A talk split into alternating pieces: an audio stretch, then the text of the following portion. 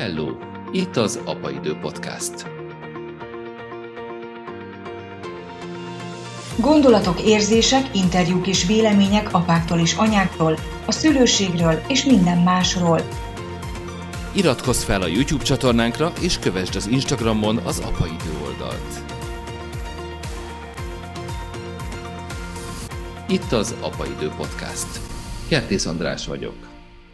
Az első családi döntés az, hogy mikor kapjon kütyüt a gyerek, és hogy milyen kütyüt. Betakarja őket az egész internet és minden, ami ezzel kapcsolatos. Hát nagyon egyszerű felnőttként azt mondani, hogy hát ez hülyeség, ez baromság, időrabló ö, dolog, hogyha meg se nézem, hogy mivel foglalkozik. Segíteni a fiataloknak, hogy ők is tudatos internet használók legyenek. Borzasztóan megdöbbentő az, amikor kiderül egy szülő számára, hogy az ő gyereke bántalmazó. De mi van akkor, hogyha 0-24-ben az interneten bántalmazzák? Mit kell nekem tennem szülőként? Van nekünk jogunk kémkedni a gyerekek után?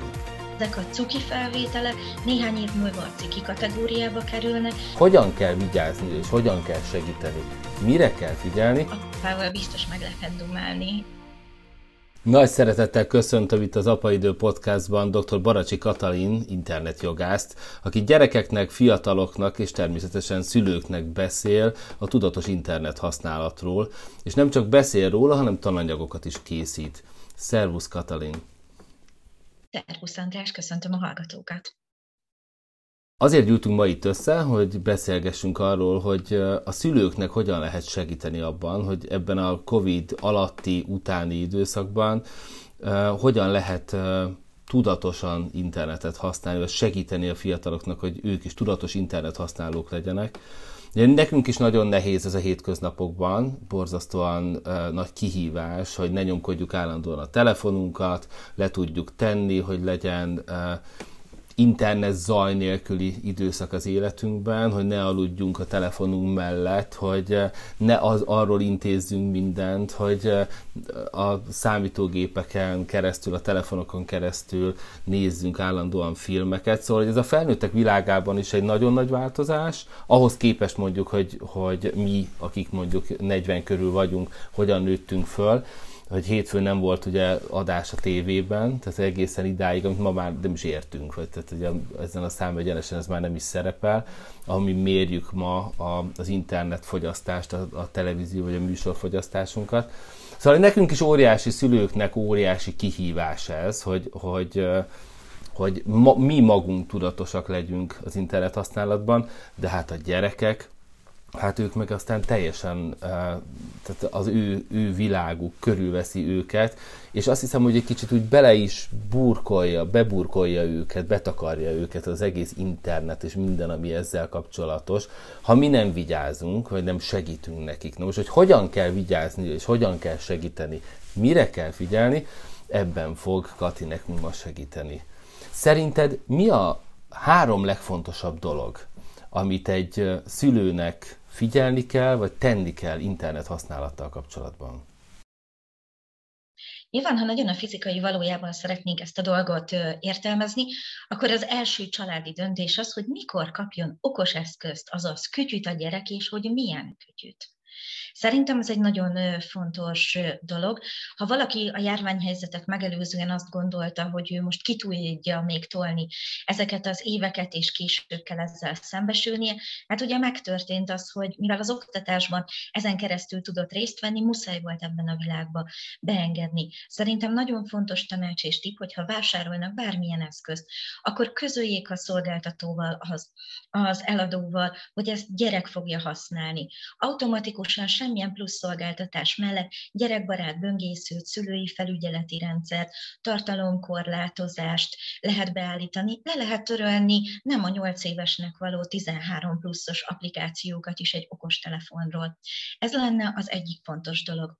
A másik része az, hogy ha már megvan ez az eszköz, akkor nézzem meg, hogy mit és hogyan használ rajta a gyerekem. Ha megkérdezem azt, hogy mi volt ma a suliban, mi volt az edzésen, kik a barátaid, akkor kérdezzem meg azt is tőle, hogy mi történik vele a digitális térben, mivel játszik, milyen tartalmakat fogyaszt, kit követ, és szálljak arra időt és energiát, hogy ezeket az élményeket közössé is tegyük. Mert nagyon egyszerű felnőttként azt mondani, hogy hát ez hülyeség, ez baromság, időrabló dolog, hogyha meg se nézem, hogy mivel foglalkozik. Nem azt mondtam, hogy nullától 99 éves korig mindent tudni kell, hanem ha mondjuk a családban van egy 8 meg egy 12 éves gyerek, akkor az ő szokásaival legyünk tisztában.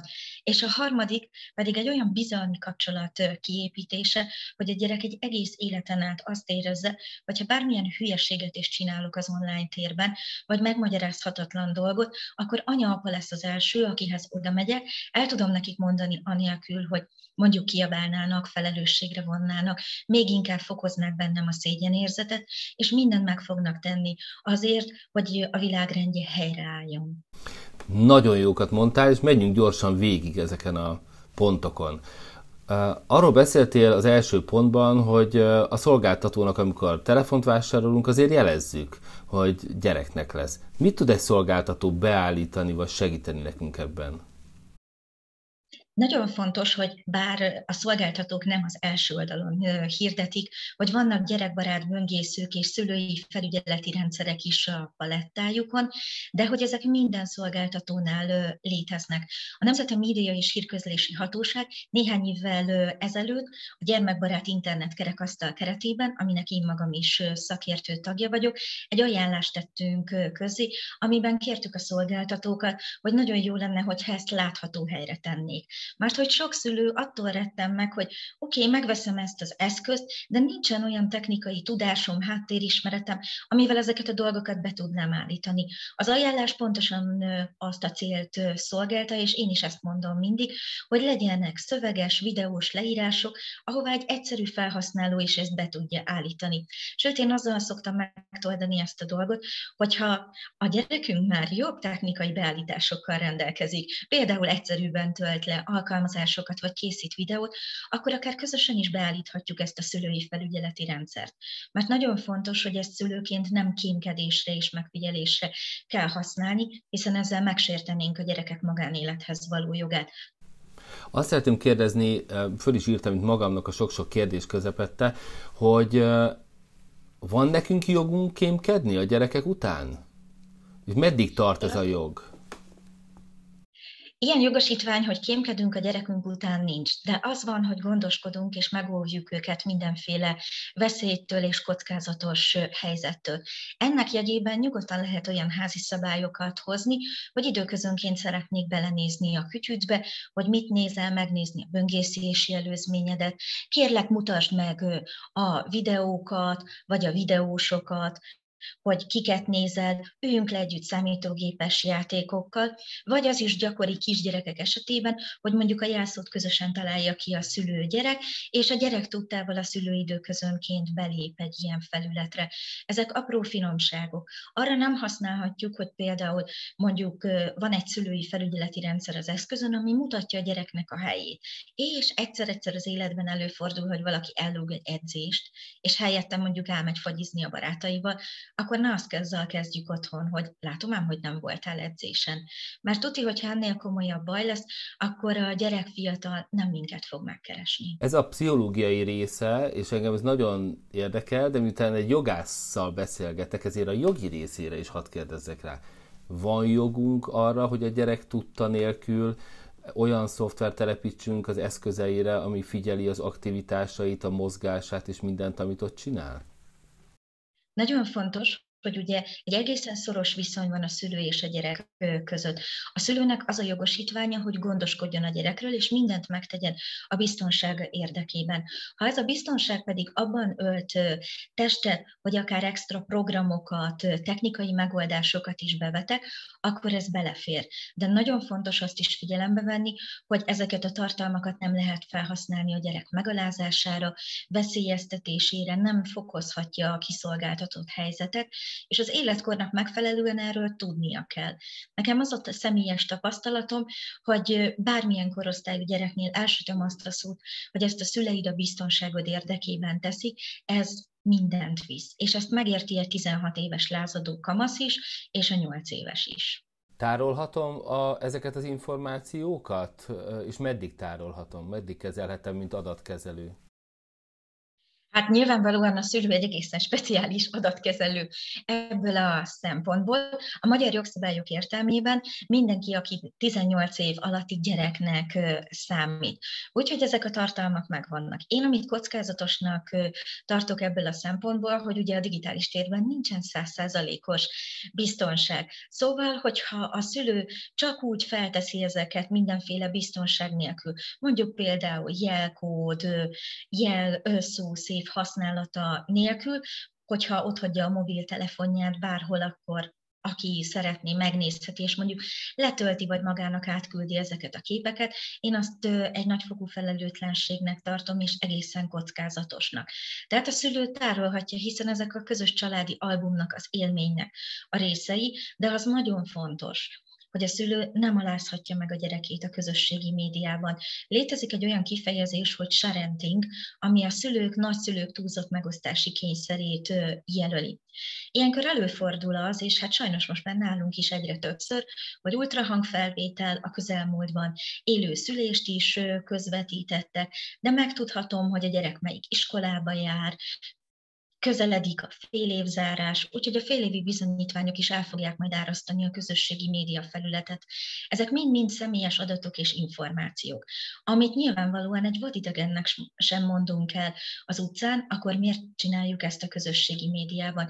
Én ezt nagyon kockázatos helyzetnek tartom, és hát egyes jövőkutatók azt mondják, hogy a következő évtizedünk arról fog szólni, hogy az így keletkező szülő-gyerek konfliktust kell jogi és pszichológiai szempontból is kezelni kezelni, hiszen ezek a cuki felvételek néhány év múlva a ciki kategóriába kerülnek, és online bántalmazás, adathalászat, vagy bármilyen más netes bűncselekmény áldozatai lehet a gyerek, és hát nyilván ebből a szempontból egyetlen, sem szülő, egyetlen szülő sem szeretné azt, hogy egy általa elszabadult tartalommal történjen mindez. Én azt is hozzá szoktam tenni, hogy gondoljuk végig, ha gyerekünkről kiteszünk ilyen tartalmat, akkor magunkról miért nem teszünk ki? Ez még egy felnőttnek sem jutott eszébe. Úgyhogy gondoljuk végig, hogy azt, hogy egyébként mi felelünk a gyerekünkért, nem olyan viszonylatban, mint mondjuk a római birodalomban, hogy élethalál urai vagyunk, de hogy gondoskodunk, a gondoskodásnak fontos része az, hogy az emberi méltóságát is tiszteletben tartjuk. Nagyon érdekes ez a probléma, amiről beszélsz, és köszönöm szépen neked, hogy ennyire profin és ennyire e, megalapozottan beszélsz erről mindenféle szemszögből, mert hogy hogy ugye, ha nagyon lecsupaszítom, akkor itt most arról volt szó, hogy a szülőkkel is komoly baj van, és a gyerekekkel is komoly baj van. Tehát hogy a szülők is, mi szülők nagyon rosszul csináljuk sokszor, és olyan tartalmakat teszünk ki, amik egyáltalán nem veszik figyelembe a gyerekeknek a jogait, az érdekeit, pláne nem a jövőbeli vágyait, és ugye a gyerekek is sokszor nagyon rosszul csinálják, mert olyan tartalmakat osztanak meg magukról, a családról, mindenkiről, amik, amiket nem biztos, hogy kellene, mert hogy kiszolgáltatják magukat bizonyos embereknek, csoportoknak, vagy éppen a jövőjüknek.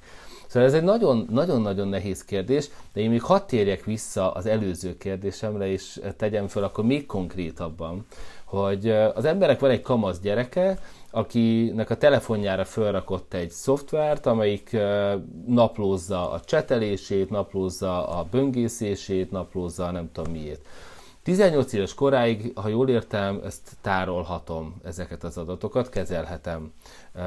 Gyakorlatilag időkorlát nélkül, mert ugye van, amikor a, a, az adatkezelésben nagyon fontos, hogy amikor mondjuk én felregisztrálok valahová, akkor hány évig kez, tárolják az adataimat? Egy évig, két évig? Ha jól értem, a gyerekeknek mondjuk 10-től 18 éves koráig 8 éven keresztül is kezelhetem az adatait, vagy tárolhatom. Amikor elmúlik 18 éves, akkor nekem mi a kötelességem és a jogi lehetőségeim? Nagyon fontos az, hogy az a bizonyos GDPR szabály, amit itt most már nagyon keringetünk a kérdéssel és a válaszsal, az nem a szülő-gyerek viszonyt szabályozza, vagy nem csak a szülő-gyerek viszony, hanem alapvetően az olyan adatkezelést például mondjuk, mint az iskola-gyerek viszonylatában, az iskola-szülő viszonylatában, amikor kötök mondjuk egy internetszolgáltatóval szerződést, tehát hogy az életünknek a hivatalosabb részét.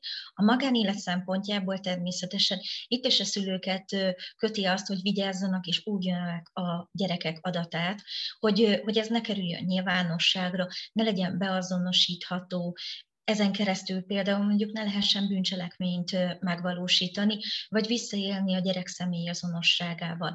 Úgyhogy ebből a szempontból hát alapjáraton is feltételezzük azt, hogy a szülő kellőképpen gondossággal jár el ezen a területen. És hát a történet onnantól válik izgalmassá, amikor mondjuk egyébként egy ilyen felügyeleti rendszerrel szerződünk, hogy neki milyen adatkezelési szabályai vannak, ő milyen biztonsági faktorokat állít be. Ebből a szempontból szerintem nagyon fontos, hogy ugye azok a rendszerek működőképesek jól, ahol tényleg csak az érintettek jutnak ehhez az információhoz. Nincs egy olyan csillagozott rész, vagy plusz négyzet, hogyha ezt beixelem, akkor profilozzák is a gyerekemet, és meg fogják mondani, hogy milyen ruházat ajánlott neki, vagy egyéb reklámhirdetésekkel bombáznak. Úgyhogy ezt a viszonyt a szolgáltató felé kell kommunikálni, és a szolgáltatónak kell a GDPR-nak a gyerekjogokra, illetve a gyermekek mindennapjaira odafigyelni, hogy ezek érzékeny, nagyon fontos adatok, és hogy nem az a cél, hogy ezek nyilvánosságra kerüljenek. Oké, okay. elmúlik a gyerek 18 éves, tudja, hogy kém szoftver volt a számítógépén, a telefonján mindenhol, tehát hogy figyelte a, figyelték a szülők kéri, hogy akkor ezt most hagyjuk abba. Akkor nekem kötelességem ezt abba hagyni, nem? Egy 18 évet betöltött fiatalnál. Ez így van. Én azt gondolom egyébként, szóval, hogyha akik most hallgatnak minket, és úgy gondolják, hogy egy 16 éves kamaszuknak lenne most időszerű egy szülői felügyeleti rendszer telepíteni a telefonjára, akkor sajnos lehet, hogy azt kell mondanom, hogy már elkéstek ezzel a helyzettel. Mert hogy egy mai 16 éves már olyan digitális élményekkel gazdagodik, jókkal és rosszakkal is egyaránt, vagy kevésbé kellemes élményekkel, hogy neki már van egy megfelelő biztonsági hálója. Én azt gondolom, gondolom továbbra is, hogy ez csak egy segédlet a digitális biztonságunkhoz. Tehát ebből a szempontból nem az van, hogy akkor ezt én most évtizedeken keresztül csinálom így a gyerek életébe, hanem folyamatosan be kell avatnom ezeket a beállításokat, finom hangolnom kell, hiszen arra kell törekednünk, ahogy egyébként egy felnőtt életében is, hogy ő hozzon önálló döntéseket, legyen szabálykövető. Ha ilyen keretek közé szorítom, és folyamatosan csak azt mondom, hogy mit nem szabad, akkor biztos, hogy a digitális önszabályozást nem fogja megtanulni. 18 pluszosok esetében is nagyon izgi a helyzet, mert hogy dönthet úgy egy család, hogy én egyébként szeretném tudni, hogy éppen ki hol merre van. Újabban nagyon divatos például a nagyszülőknek venni olyan eszközt, ahol a segítség jegyében, hogyha rosszul vannak, akkor meg tudnak nyomni egy gombot, ez segíthet, de hogy ez mindenképpen megállapodás, és nem történhet titokban. Mi a leggyakoribb kérdés, amivel téged jogászként, internetjogászként megkeresnek, a legnagyobb probléma, amit te érzékelsz? Szülő-gyerek viszonylatban borzasztóan megdöbbentő az, amikor kiderül egy szülő számára, hogy az ő gyereke bántalmazó. Ezt úgy értem, hogyha kiderül, hogy például ő volt az, aki létrehozott egy kibeszélő messenger csoportot az osztályukban, ahol az éppen nem szimpatikus osztálytástól válogatottnál válogatottabb csúnyaságokat szedtek össze. Én azt érzem, hogy, ez, hogy ezt nagyon nehéz feldolgozni. Mert hogy mi történik? Hát az online bántalmazás, a cyberbullying egy olyan helyzetet eredményez, amire mi szülők sem vagyunk szerintem felkészülve. Pont azért, mert hogy a digitális térnek ez a saját hozadéka.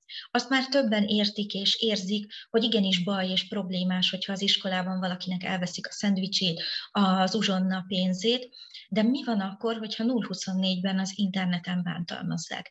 Szóval sokszor ilyenkor a szülők eszköztelennek érzik magukat, és kudarcként élik meg ezt az egész helyzetet. Nagyon, na, ez... bocsáss meg, nagyon-nagyon izgalmas, amit mondasz, és, és bontsuk is ketté Mert na, sokat beszélünk arról, nem eleget, távolról sem, hogy mi van ezzel az internet bullyinggel, és hogy, hogy a, akiket bántalmaznak, és tényleg borzasztó, ami ott történik, és a gyerekek között is, ami történik, az is sokszor uh, elborzasztja az embert, hogy erről, hogy mi, mi van azokkal, akik bántalmazottak, az egy nagyon, nagyon fontos kérdés. Térjünk ide vissza, de előbb most megpendítettél valamit, ami nekem nagyon izgalmas volt, és szerintem sokkal kevesebbet beszélünk róla hogy mi van a bántalmazókkal, például a bántalmazó kamaszokkal. Tehát amikor kiderül számomra, hogy az én gyerekem az interneten bántalmaz másokat. Hogy hol van az én felelősségem, mi az, amit elmulasztottam, hogyan lehet ezt megelőzni, hogy az én gyerekem ne csináljon ilyet. Mit kell tennem, és hogyha amikor odaértem, és kiderül világosan számomra és mindenki számára, mert hát ez általában a szülők közötti konfliktus, a különböző családok közötti konfliktust is jelent, a gyerekek közötti konfliktust is jelent, és a tanárok és az iskola és a gyerek közötti konfliktust is jelent, tehát amikor ez teljesen világossá válik, mit kell nekem tennem szülőként? Nagyon fontos szerintem ebben a helyzetben, hogy, hogy, hogy ne tagadni próbáljuk ezt a helyzetet, meg elmismásolni. Én sokszor találkozom azzal, hogy jaj, de hát itt csak a gyerekek húzzák egymást, nincsen semmilyen komoly dologról szó. De amikor kezdődik csak egy messenger csoporton belül a bántalmazás, az egyébként bűncselekményt is megvalósíthat, amit a jogszabályai szerint rágalmazásnak és becsületsértésnek nevezünk. Vagy ha ez rendszeresen és folyamatosan történik, akkor már is egy zaklató helyzetnél vagyunk. Ezek nem a vicces kategóriába tartozó dolgok. Én azt látom, hogy azért ezen a téren abszolút pozitív irányba mozdultak el az iskolák, és nem feltétlenül jogi megoldásokat, hanem alternatív vitarendezési módszereket, például iskolai mediációt, restauratív igazságszolgáltatási eszközöket, azaz a jó vetétel lehetősége felé mozdulnak el.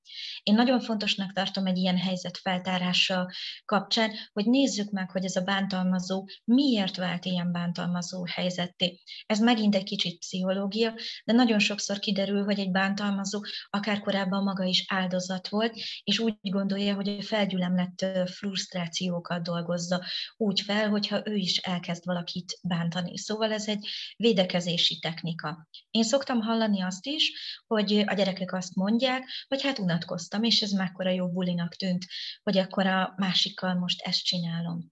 És én itt egy óriási információhiányt látok felnőtt és gyerek oldalról, mert hogy többen úgy tekintenek erre a digitális világra, hogy hát itt mindent szabad, vagy hogy sokkal szabadabban de hogy a jog bizonyos kereteket és szabályokat szab, és hogy nem beszélünk két külön világról. Ami a való életben rossz, az a virtuális térben is. Úgyhogy ebből a szempontból a jogtudatosság szerintem elsődleges lenne a bizalom, a beszélgetések nagyon fontosak, és hogy reagáljunk az aktuális történésekre, kérdezzünk vissza a gyerekünktől, hogyha ő kerülne ilyen helyzetbe, akkor mit tenne. És nagyon fontos lenne, ez megszólítja a szülőket és a pedagógusokat is, hogy számoljunk le azzal a szemlélettel, hogyha egy gyerek oda megy hozzánk, és azt mondja, hogy, hogy X gyerek ezt csinálja Y-nal, azt ne árulkodásnak tekintsük, hanem vegyük egy komoly jelzésnek, hogy ő felismerte azt, hogy itt valaki baj bajban van. Igen, csak a, igen, én azt látom, és megint szerintem egy nagyon fontos gombot nyomtál be ezzel, ne, ne tekintsük eh, árulkodásnak, hogy, hogy a, a szülőknek általában kétfajta megközelítése van, vagy én ezt tapasztalom. Az egyik ez a, hogy ne árulkodjál, vagy ja, izé, mindig panaszkodsz, vagy neked mindig, mindig valami bajod van, inkább barátkozzál, vagy legyél kedves a többiekkel, stb. Tehát ez a kategória, ez a, ez a félresepeljük, ja, Istenem, ne, ne. A másik típusú szülő ez a, az oroszlán, vagy tigris típusú, aki ráugrik, akkor azonnal letámadja a másik gyereket, meg a másik szülőt, meg a másik családot, meg keresi, hogy hol lehet följelenteni.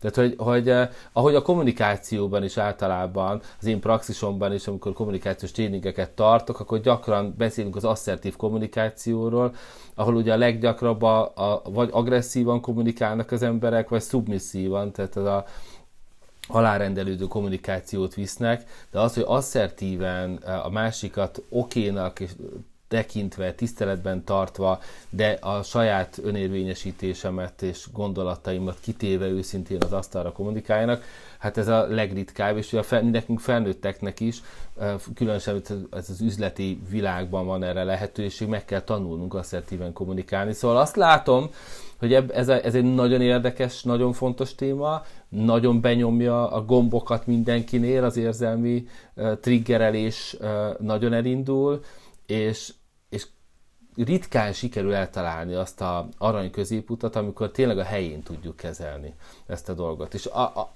amikor te beszélsz ezekről a dolgokról, hogy mit és hogyan kellene tennünk, akkor nekem rendszeresen az az érzésem van, hogy, hogy, hogy persze természetesen te az ideális szülőről beszélsz. Tehát arról beszélsz, hogy hogyan kellene nekünk ideálisan működnünk.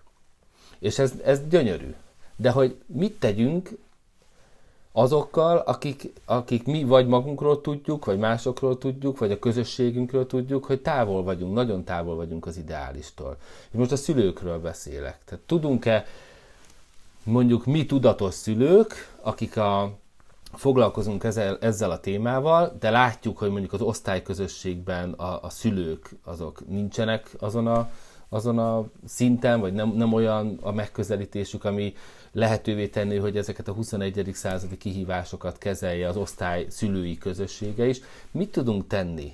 Gondolom téged meg tudunk hívni, és gondolom szívesen eljössz, de hogy még ezen kívül mik, miket lehet tenni azért, hogy másokat is segítsünk abban, hogy a helyén kezeljük ezeket a dolgokat, mert hogy világos, hogy a szülői közösségnek az érdeke, meg felelőssége az, hogy a gyerekek, akik 8 éven keresztül, meg 4 éven keresztül, meg 6 éven keresztül együtt járnak, hogy ők ne bántalmazzák egymást.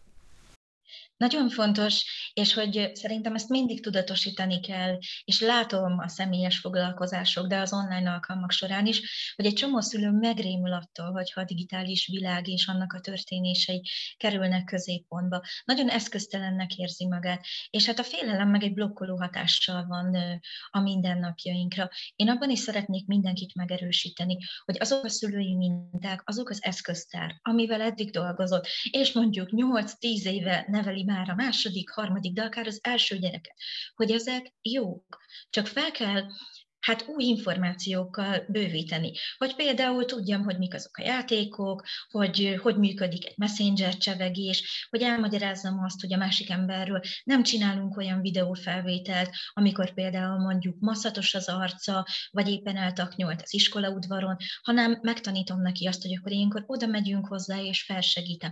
Ezek nagyon triviális dolgok, amik szerintem minden szülői eszköztárban ott vannak. És emellett én azt gondolom, hogy kell egy személyes igényünknek is lenni arra, hogy ezt a világot értsem. Mert hogy mi fog megtörténni? Hát ha hagyom, hogy csak így sodródjon az eseményekkel, akkor előbb-utóbb nem fog a szülő meg a gyerek egymással beszélni, mert valóban tényleg elkezdenek két külön világban élni. Nagyon jó, hogyha van igény arra, hogy eljönnek egy ilyen foglalkozásra. Én azt tapasztalom, hogy azért a szülői közösségek legtöbbjében van informatikus szülő, vagy éppen valakinek a rokonai ismerőse informatikus, és hogy ez egy óriási biztonságot szokott jelenteni, ha egy közösségbe egy ismerőst tudunk meghívni, és ő kezd el beszélgetni. Rengeteg olyan önszerveződő szülői kor van, ahol lehet, hogy csak négyen-öten ülnek le egyszerre, és mondjuk más kommunikációs csatornák csatornán meg továbbadják. A szülők is elkezdték használni, és ez szerintem tök jó, hogy van saját szülői Facebook csoport, van Messenger csoport, közös szabályokat hoznak, például egy digitális eszközvásárlás kapcsán, azt, hogy vannak havi kirándulások, a szülői munkaközössége, tehát hogy ezek a csatornák nagyon jól működnek, mert hogy nem arról van szó, hogy valaki felülről akarná nekik megmondani, hogy ezt hogy kell jól csinálni, én sem tudom, hogy hogy kell jól csinálni, csak mutatok utakat, és ebből mindenki kiválaszthatja azt, ami számára a legjobb. De hogy nagyon fontos akár ha bántalmazásról, akár más helyzetről van szó, hogy az első helyzettől fogva komolyan vegyük ezeket a, a jelzéseket, és hogy kérjünk segítséget abban a közösségben, ahol vagyunk. Az iskolai bullyingről, illetve a, a, hát a chat és az internetes bullyingről beszéltünk már, és uh, említettük, hogy mennyire nehéz helyzet az, amikor a saját gyerekünkről derül ki, hogy ő követel ilyen bullyingot. Mi van akkor, hogyha a mi gyerekünkről az derül ki, hogy ő bántalmazás áldozata lett? Hova forduljunk, hogyan kezeljük, jogilag például milyen lehetőségeink vannak? Nyilván ez egy nagyon fontos helyzet, hogy, mikor és hogyan vesszük észre. Alapesetben a gyerekek nagyon sok időt töltenek közösségben, legyen szó óvodáról vagy iskoláról. Úgyhogy még az is megtörténhet, hogy ezeket a változásokat első körben az iskola fogja észrevenni. Árulkodó jelek lehetnek, ezek most olyan általános állítások, amik akár a kamaszkornak a velejárói is. Hogy például elveszti az érdeklődését az eddig imádott játékfelület iránt, az a kütyű, amiért hát a csillag csillagot is leimádkozta, az most már nem olyan érdekes, hazajön az iskolából, nem beszél szűkszavú az iskolai történésekről, vagy pedig, hogyha beszél, akkor annyira kiszínezi és annyira valószerűtlenül adja elő a történeteket, hogy ez is keltsen gyanút bennünk, hogy hát valami itt most nincsen rendben. Én azt tapasztalom a gyerekek részéről, hogy nagyon nehezen fogalmazzák meg azt, hogyha valamilyen rossz dolog történik. Azért, mert azt gondolják, hogy mi felnőttek nem értjük ezt. És könnyen előfordulhat, mert olyan szavakat és kifejezéseket kifejezéseket használ, ami az adott platformhoz kötődik. De akkor pedig kérjük meg, hogy mutassa meg, hogy mi történt. Azt is gondolják a gyerekek, és vissza szokták jelezni, hogy hát ha én elmondanám anyának, apának, akkor elvennék tőlem az eszközt. Vagy letiltanának arról a felületről. És hogy ez sokkal rosszabb, mert hogy, mert hogy hát kimaradok abból. És ezt jelzem a felnőtteknek is, hogy rossz. Mert attól, hogy letörlök még valamit, az nem jelenti azt, hogy az online térben ne beszélnének rólam, ne jelennének meg újabb bántósértő vagy zaklató tartalmak. Tehát hát ez biztos, hogy nem megoldás. Ha ezt átfogalmazom egy picit, akkor, akkor arról beszélsz, hogy, a, hogy az, hogy a, hogy a gyerekünk mit oszt meg velünk azzal kapcsolatban, hogy ő zaklatás áldozata folyamatosan, vagy egyszer-egyszer, vagy mi történik vele, az tulajdonképpen azon múlik, hogy mi azelőtt, mielőtt ez megtörtént volna, hogyan készítettük elő a terepet, milyen kapcsolatot alakítottunk egy gyerekkel ilyen tekintetben hogy tudunk-e erről beszélni, hogy, hogy folyamatos-e a vasárnapi ebédnél, az asztalnál, hogy beszélünk arról, hogy mi zajlik az interneten, hogyan beszéltek egymással, mi az, ami szerintem megfelelő, és mi az, ami nem megfelelő, hogyan, uh, hogyan szóltok egymáshoz, te mit teszel, veled mit tesznek, mi az, amit megosztasz, stb. stb. Tehát, hogyha megvan ez a bizalom, és ez a téma, ez ott van a, a térben, akkor, uh, akkor tudunk ezzel kapcsolatban lépni, vagy, vagy várhatjuk, hogy majd meg fogja velünk osztani azokat az élményeit, amik nagyon nehez, ne, nehéz neki, és nem fog attól félni, hogy mi elvesztük azonnal a telefont, letiltjuk, bezárjuk, stb. offline életre kárhoztatjuk őt. Na jó, de hogy a, akkor még hadd legyek egy kicsit provokatív, és, és teszem hozzá azt is, hogy, a, hogy azért a kamaszokkal nagyon nehéz szót érteni. Szóval, hogy egy, egy átlagos család, kamasz gyermeke a szülőkkel örül, hogyha nem kell beszélnie, és nem látja, és kirakja a táblát az ajtóra, hogy tilos a bemenet. Szóval, hogy, hogy e, ebben a, ebben a térben, ebben az élet szakaszban és ezekben a hónapokban, években, ezt hogyan lehet áttörni mégis? Én azt gondolom ezzel kapcsolatban, hogy, hogy nagyon fontos akkor is, amikor egyébként dühön, meg nem akar beszélni, hogy azt az üzenetet közvetítsük felé, hogy egyébként én itt vagyok, bármikor hajlandó vagyok veled beszélni, bármiről, amiről szeretnél.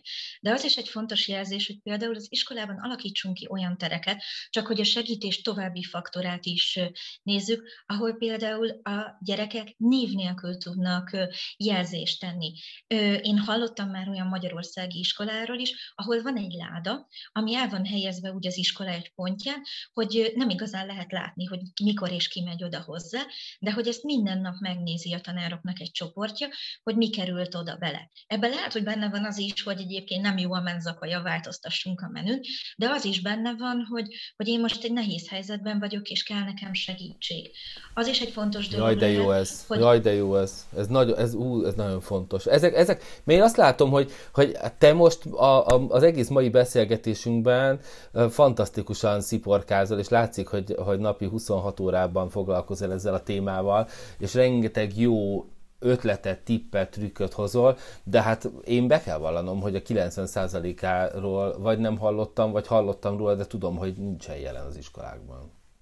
Tehát, hogy nagyon hogy szerintem ebből a szempontból nyugodtan lehetnek a szülők innovatívak, és hogy egy kicsit személyesé tegyem a, a dolgot, nekem az elmúlt három-négy évben nem arról szóltak az iskolai megkereséseim, hogy a tanárok ő, kerestek meg, hanem egy szülő, hogy szerinte ez jó lenne az ő osztályának, vagy jó lenne az ő iskolájának. Nyilván tanár is megkeres szülői minőségben, de hogy egyre inkább kezdeményezőek a szülők. És szerintem az is egy fontos dolog, hogy tudni kell beazonosítani, megérteni, hogy az iskolában például melyik az a pedagógus, aki a gyermekvédelmi ügyeket viszi. Van egy iskolapszichológus, ők további segítők. Az oktatási rendszerben megjelent egy egészen új munkakör, úgy hívják, hogy iskolai szociális munkás. Ő ott van az iskola életében, de nem a tantestületnek a tagja. Tehát például ő is alkalmas lehet arra, hogy egy ilyen segítő helyzetben aktívan lépjen fel. A beszélgetés ezen pontján mondjuk el a hallgatóinknak és nézőinknek, hogy milyen internetes elérhetőségeid vannak, weboldal, Facebook oldal, Instagram, e-mail cím, telefonszám, akármi, ahol téged meg lehet találni, meg lehet kérni arra, hogy segíts. Nagyon fontos, hogy hát én a közösségi médiát alapvetően is a tudás átadásra és az információ szerzésre használom. A felnőtteket a Facebookon érem el inkább, úgyhogy dr. Baracsi Katalin az internetjogász Facebook oldalon megtalálnak, ott megtalálható az e-mail címem és a telefonszámom is, úgyhogy bátran keressenek és írjanak, mindenre szoktam válaszolni. Én a fiatalok felé is nyitok, úgyhogy az Instagramon is megtalálnak, mert szerintem az is fontos, fontos, hogy, hogy akikkel már gyerekkorban találkozom, ők amikor mondjuk szülők lesznek, vagy már felnőttek, akkor ez a fajta tudatosság megmaradjon az életükben. Úgyhogy keressenek ezeken a felületeken, eljut hozzám minden. Internetes vásárlás, online vásárlás, mindenféle eh, platformokon egy-két gomnyomással végtelen mennyiségű pénzt lehet elkölteni. Mi is felnőttek, és a gyerekek is el tudnak költeni. Hogyan tudjuk a tudatos internetes vásárlásra nevelni, szoktatni a gyerekeinket? Hogyan segítsünk nekik, hogyan figyeljünk rá, azt hiszem, aki még eddig nem próbálta az online shoppingot, a járványhelyzet alatt is kipróbálta, hogy milyen az online térben vásárolni, és rájöttünk arra szerintem, akik még először próbálták, akik meggyakorlottak, hogy gyors, kényelmes, és gyakran sokkal kedvezőbb árakkal találkozhatom, mint hogyha fizikailag bemennék egy boltba. Ezek az előnyei, de hát kockázatos az, hogy nem tudom megnézni a terméket. Ha mondjuk egy ruhavásárlásról van szó, nem tudom felpróbálni, és ott ez az egész rizikós helyzet, hogy mi van akkor, hogyha megrendeltem egy zöld pulóvert, és helyette egy kék lámpát kapok akkor elveszett a pénzem, vagy, vagy mi történik ezzel a helyzettel.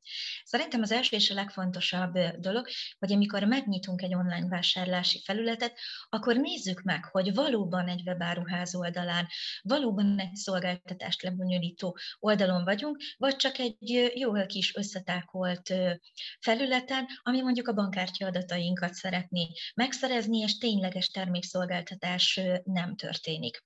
Gondoljuk azt is végig, és most nem valóságos a példa, de bízom benne, hogy az arányok alapján ezt mindenki érteni fogja, hogy egy átlagos mobiltelefont mondjuk 60 ezer forintért meg lehet venni, és ez az oldal csak 60 forintért kínálja, hát akkor az nem az évszázad akciója, attól tartok, hanem egy nagyon gyorsan összetákolt weboldal. Mi az, amit még nézzünk meg az oldalon? Hát nézzük meg azt, hogy van-e kapcsolati fül.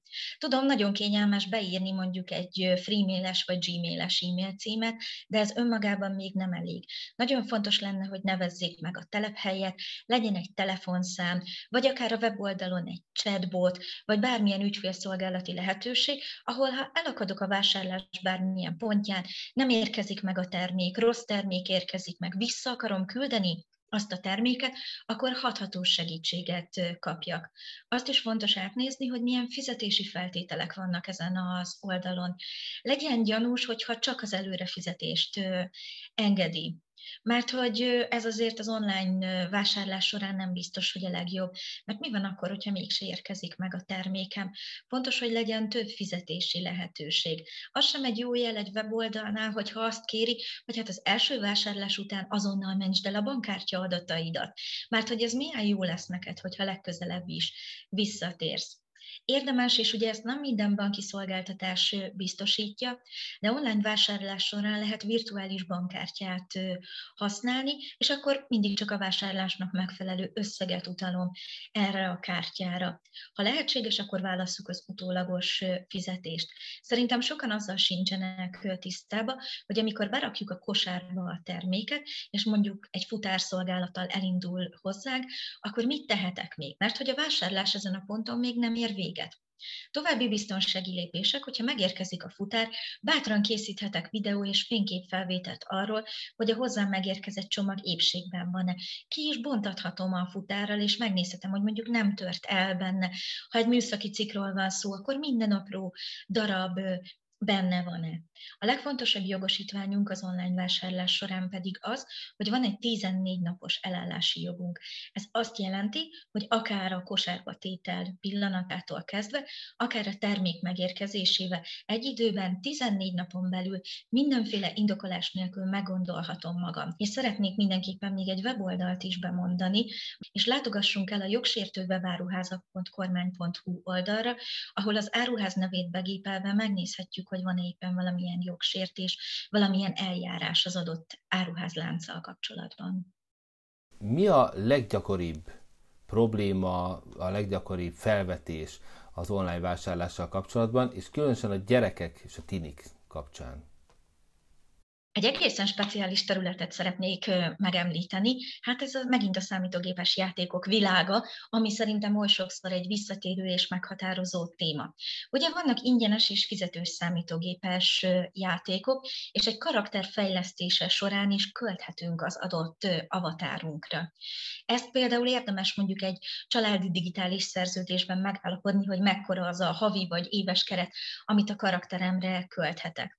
És amire még érdemes felhívni a figyelmet, hogy vannak a számítógépes játékokban úgynevezett lotboxok, ezek a, hát azt mondanám, a virtuális zsákba macska eszközei, amikor akár valamilyen új szupererőt, egy új karaktert, vagy, vagy bármilyen más szuper eszközt kaphatok a játékba, de hogy ennek van egy kockázata, mert előre nem látom, hogy ez micsoda.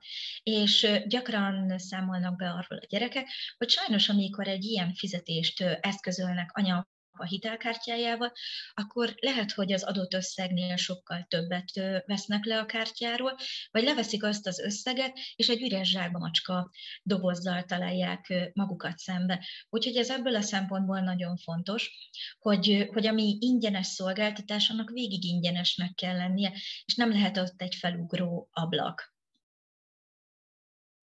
Térjünk át egy picit a kicsikre.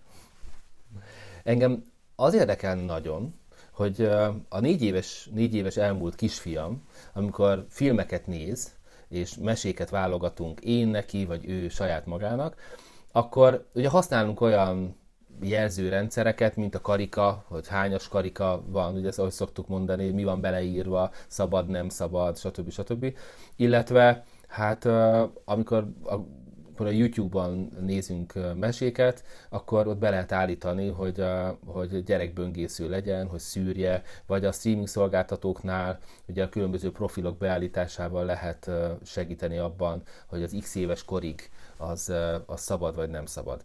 Nekem az a tapasztalatom, hogy azért sokszor nem releváns ez, mert bár azt mondja, hogy nincs benne erőszak, de mégis annyira annyira lövik egymást a robotok, hogy bár ezt négy évesek nézhetik, de én például már a, a hanghatástól, vagy a zene aláfestéstől is már ideges vagyok, miközben a konyhában teát készítek, és hallom, hogy a gyerek bent nézi. Szóval, hogy mi az a jelzőrendszer, mik azok a szempontok, amik segíthetnek nekünk abban, hogy a kisgyerekeinknek a, az internetezési szokásait, vagy a mesenézési szokásait mi a megfelelő irányba terelgessük? Szerintem ebből a szempontból nagyon fontos az időkereteket figyelembe venni, mert ahhoz, hogy egy mesét, egy történetet feldolgozzon egy négy év körüli gyerek, hát jóval több időre van szüksége, mint egy felnőttnek, vagy egyébként egy kiskamasznak.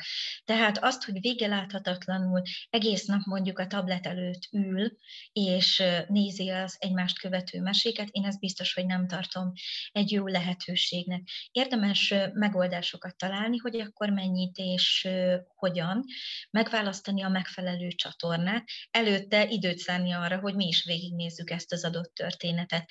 Néhány éve már hazánkban is elérhető a YouTube Kids nevű alkalmazás, ugye ez a YouTube-on belül a gyerekbarát változat, ami garantálja, hogy hirdetések, filmajánlók nélkül tényleg valóban gyerekbarát tartalommal ö, találkozzunk.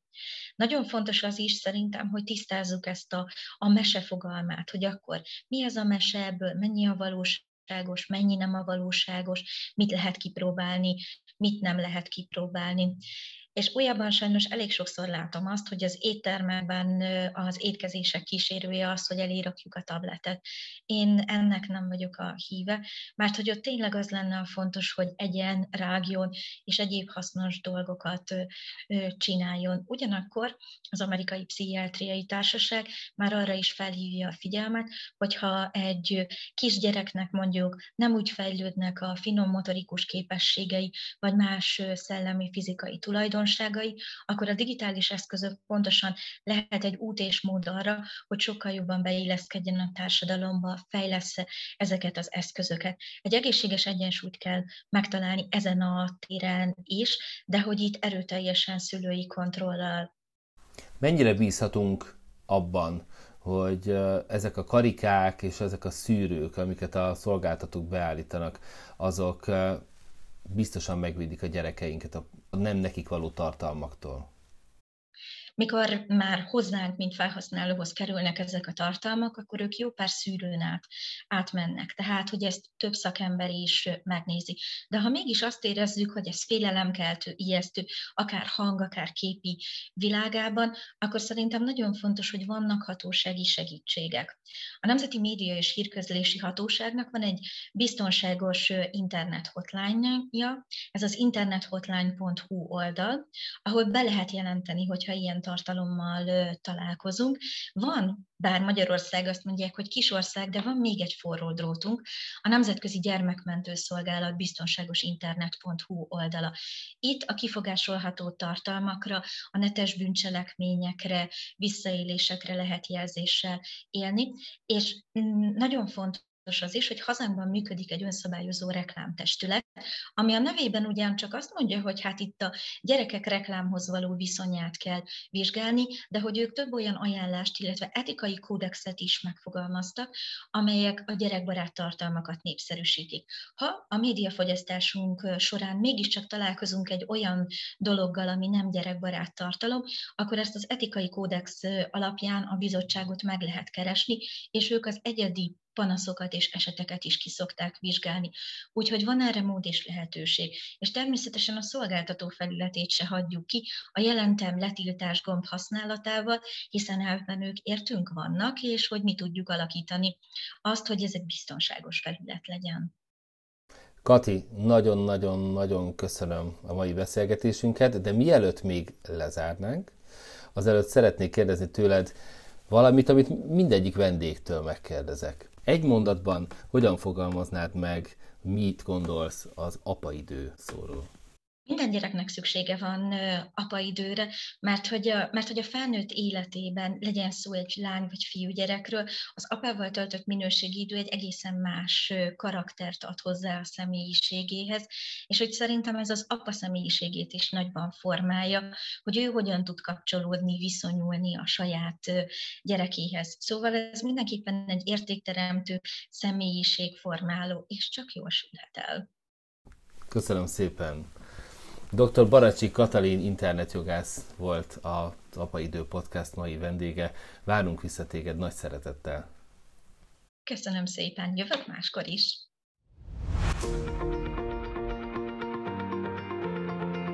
Az apaidő nem jöhetett volna létre az anyák, az apák, a gyerekek és a támogatók nélkül. Iratkozz fel a YouTube csatornánkra, és kövessd az Instagramon az Apa Idő